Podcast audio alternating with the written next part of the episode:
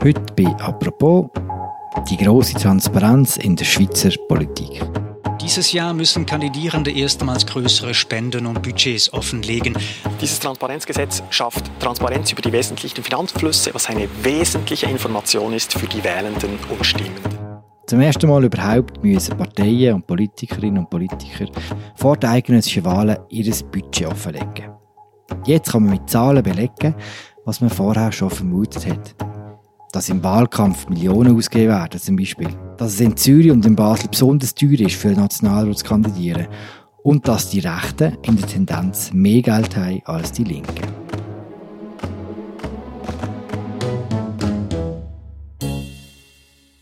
Warum ist das so? Und wie ist es jetzt ganz genau? Und was macht man mit 200.000 Franken in einem Wahlkampf? Das erzählt heute Colin Stähli. Er ist Wirtschaftsredakteur von Tamedia und schafft im Bundeshaus. Hoi Conny. Hoi Philipp.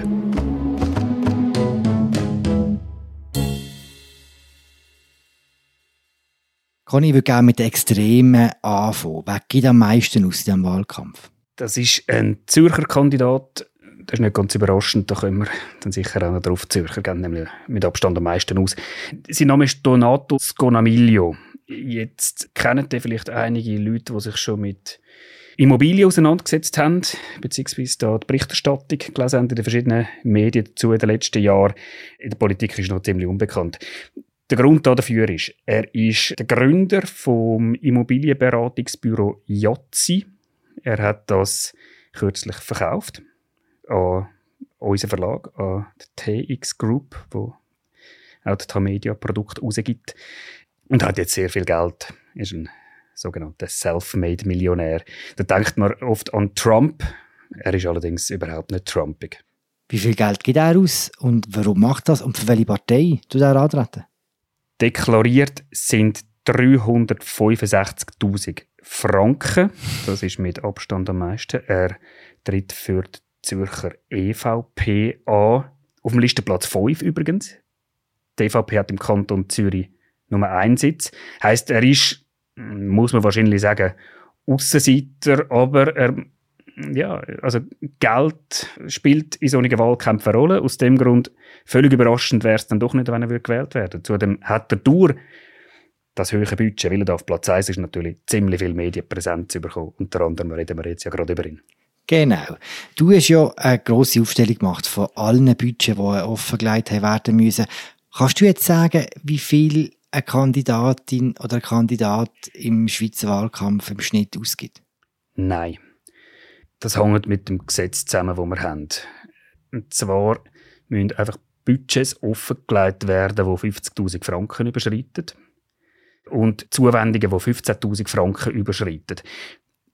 Es sind knapp 100 Kandidatinnen und Kandidaten, die auf dieser Liste auftauchen.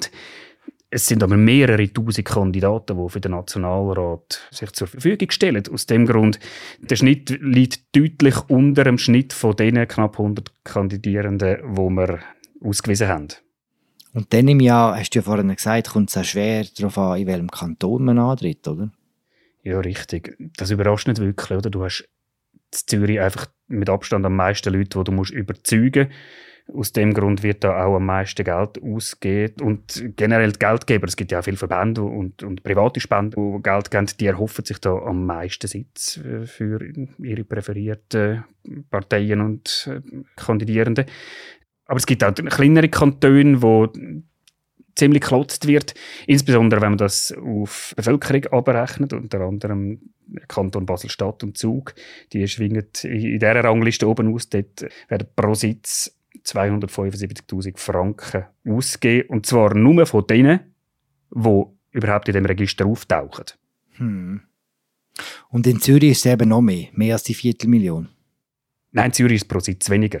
In Zürich gibt es einfach sonnige Kandidaten, die absolut deutlich okay. mehr ausgeben. Da gibt es ich gehe ganz kurz darauf ein, nicht allzu fest ins Detail gehen. Da gibt es insbesondere bei der FDP gibt's eine grosse Auffälligkeit. Dort wird ein Sitz frei, weil Doris Fiala zurücktritt. Vielleicht wird sogar ein zweiter frei, wenn Regina Sauter in Ständerat gewählt wird, wo auf der Nationalratsliste ganz vorne ist. Heißt, das ist ein grosser Anreiz für die Kandidierenden, ziemlich viel rauszuhauen. Und die FDP ist wahrscheinlich auch die Partei, oder neben der SVP, da kommen wir nachher sicher auch noch drauf, wo generell am nächsten beim Geld ist. Die Kandidieren es einfacher als andere.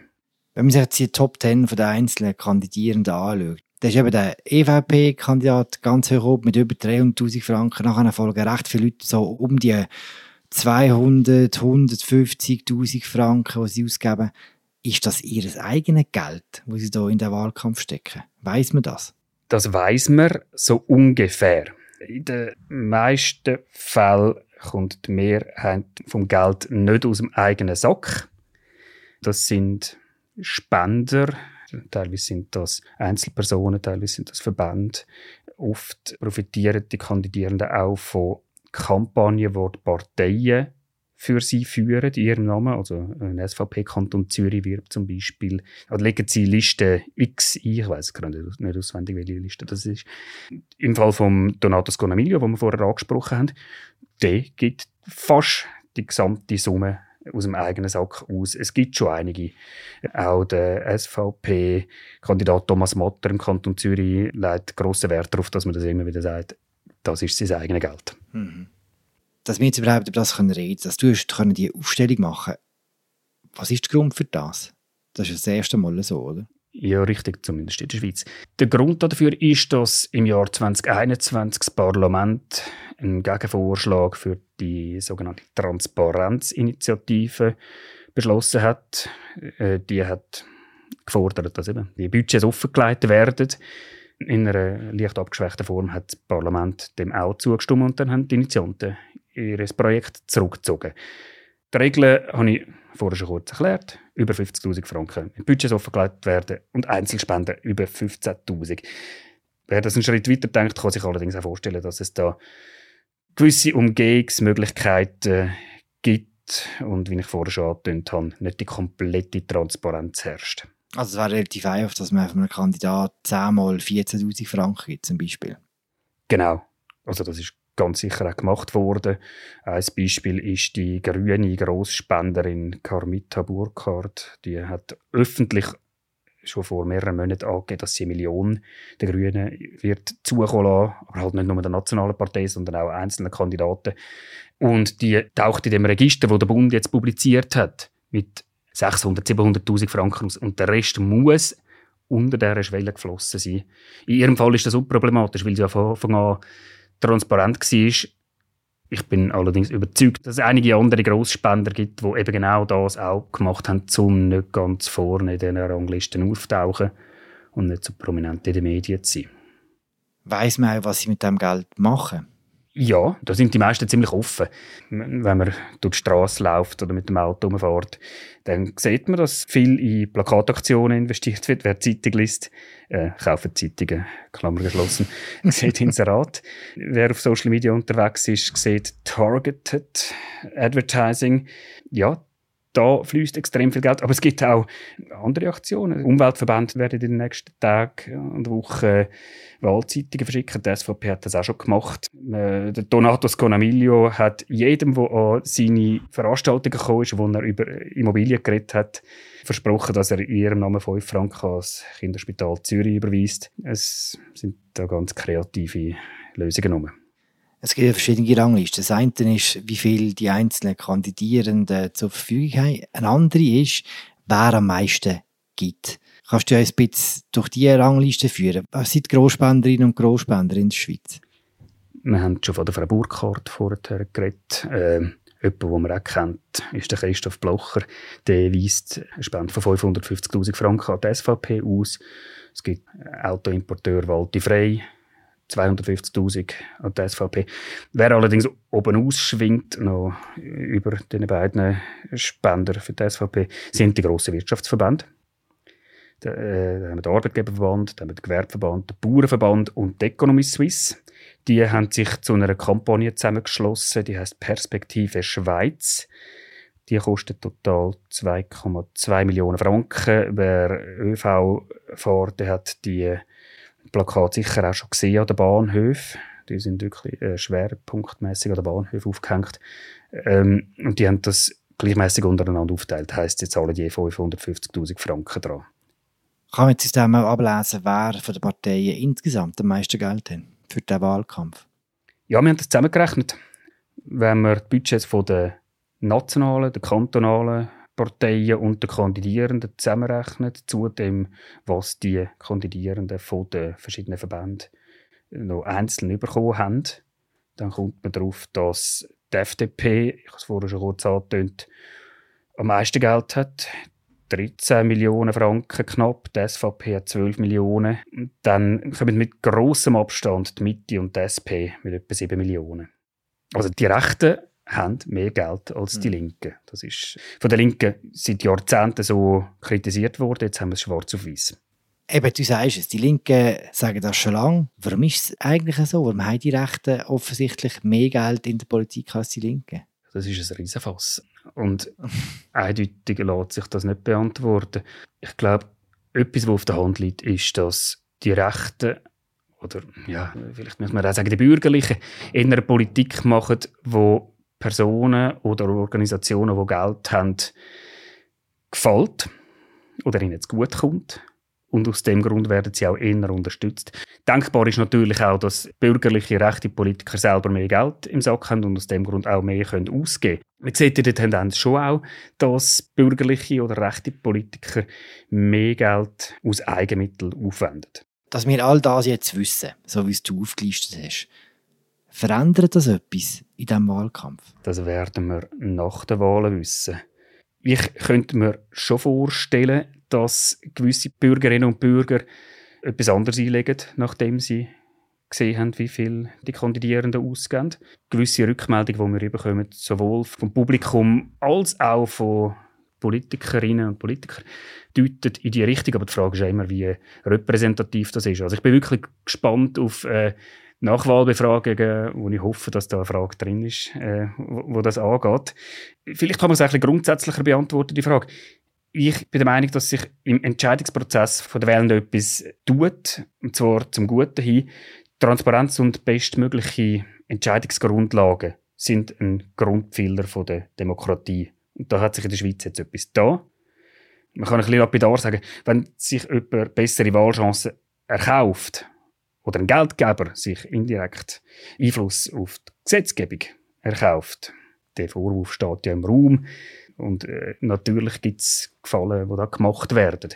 Sollten die Umstände zumindest bekannt sein, den Bürgerinnen und Bürgern. Die Grundannahme bei dem ist ja, dass man sagt, wer mehr Geld investiert, kann mehr beeinflussen. Der hat eher Chancen, gewählt zu werden. Ist denn das tatsächlich so? Ja, sonst würde man ja kein Geld ausgeben dafür. Das ist ein bisschen platt gesagt, aber äh, doch, das ist für mich der logische Schluss. In den USA werden viele Milliarden ausgegeben für den Wahlkampf. Warum würde man das ma machen, wenn es nicht etwas würde nützen? Es gibt äh, auch für die Schweiz, natürlich nur für Abstimmung, weil es bei den Wahlen noch nicht geht, gewisse Forschung dazu und auch dort kommt man dazu äh, aufs Ergebnis. Ja, im Prinzip nützt das etwas. Also, natürlich nicht in jedem Fall. Es gibt auch Ausnahmen, wo man sieht, dass äh, das bessere Argument oder eine gewisse Stimmung im, in der Bevölkerung zu einem gegenteiligen Resultat führt. Aber wir haben auch schon sehr oft gesehen, dass beispielsweise gut gestartete Initiativen im Sinne von, sie sind ein Plus, nachher getragen werden, wenn eine finanzkräftige Kampagne kommt und äh, die Bevölkerung auf andere Sachen hinweist. Die Wahl ist jetzt auch eine Art Testlauf für das neue Gesetz. Gibt es jetzt schon Sachen, wo man weiß, das muss man verbessern, das sind noch dunkle Flecken? Ich hätte schon Ideen. Zum Beispiel hast du ja vorher das Beispiel von den 10 mal 14'000 Franken erwähnt. Ja, das muss man sich meiner Meinung nach überlegen, ob man die absetzen soll. Es gibt auch eine Diskussion im Moment darüber, ob der Gewerkschaftsbund, wo letzten Samstag eine große Demo in Bern zum Thema Kaufkraft organisiert hat, das Budget für die Demo hätte müssen deklarieren. An dieser Demo sind zahlreiche Nationalratskandidierende auftreten. Hat zwar niemand, soviel ich weiß, offiziell zur Wahl von seiner Partei oder von ihm selber aufgerufen. Aber natürlich, wenn man die Themen, wo man im Wahlkampf sonst unterwegs ist, auch an dieser Demo gross bespielt, dann hat das auch einen Kampagnencharakter. Der Gewerkschaftsbund sagt, nein, das sei keine Wahlkampfveranstaltung gewesen, da sei es nur um die Kaufkraft gegangen. Man wollte die Arbeitgeber aufrütteln. Das wird jetzt allerdings die eidgenössische Finanzkontrolle müssen beurteilen. die sind das Kontrollorgan und die müssen schauen, hat jemand etwas falsch gemacht oder nicht. Im schlimmsten Fall, aus Sicht der Gewerkschaften, könnte es eine Strafanzeige geben beim Kanton Bern. Und wenn der Gewerkschaftsbund äh, verurteilt würde, könnte eine Strafe von bis zu 40.000 Franken drohen. Man muss sich auch überlegen, ob die Finanzkontrolle vom Bund vielleicht schärfere Mittel überkommt, um bei gewissen Organisationen einfahren und Akteneinsicht überkommen. Ich glaube, man muss das Ergebnis von dem Ganzen sauber analysieren. So oder so, es ist ein grosser Schritt für sie. Was machen all die Kandidierenden, die kein Geld haben? Die Leute als Journalisten an und sagen, wir sollen einen Artikel über sie schreiben.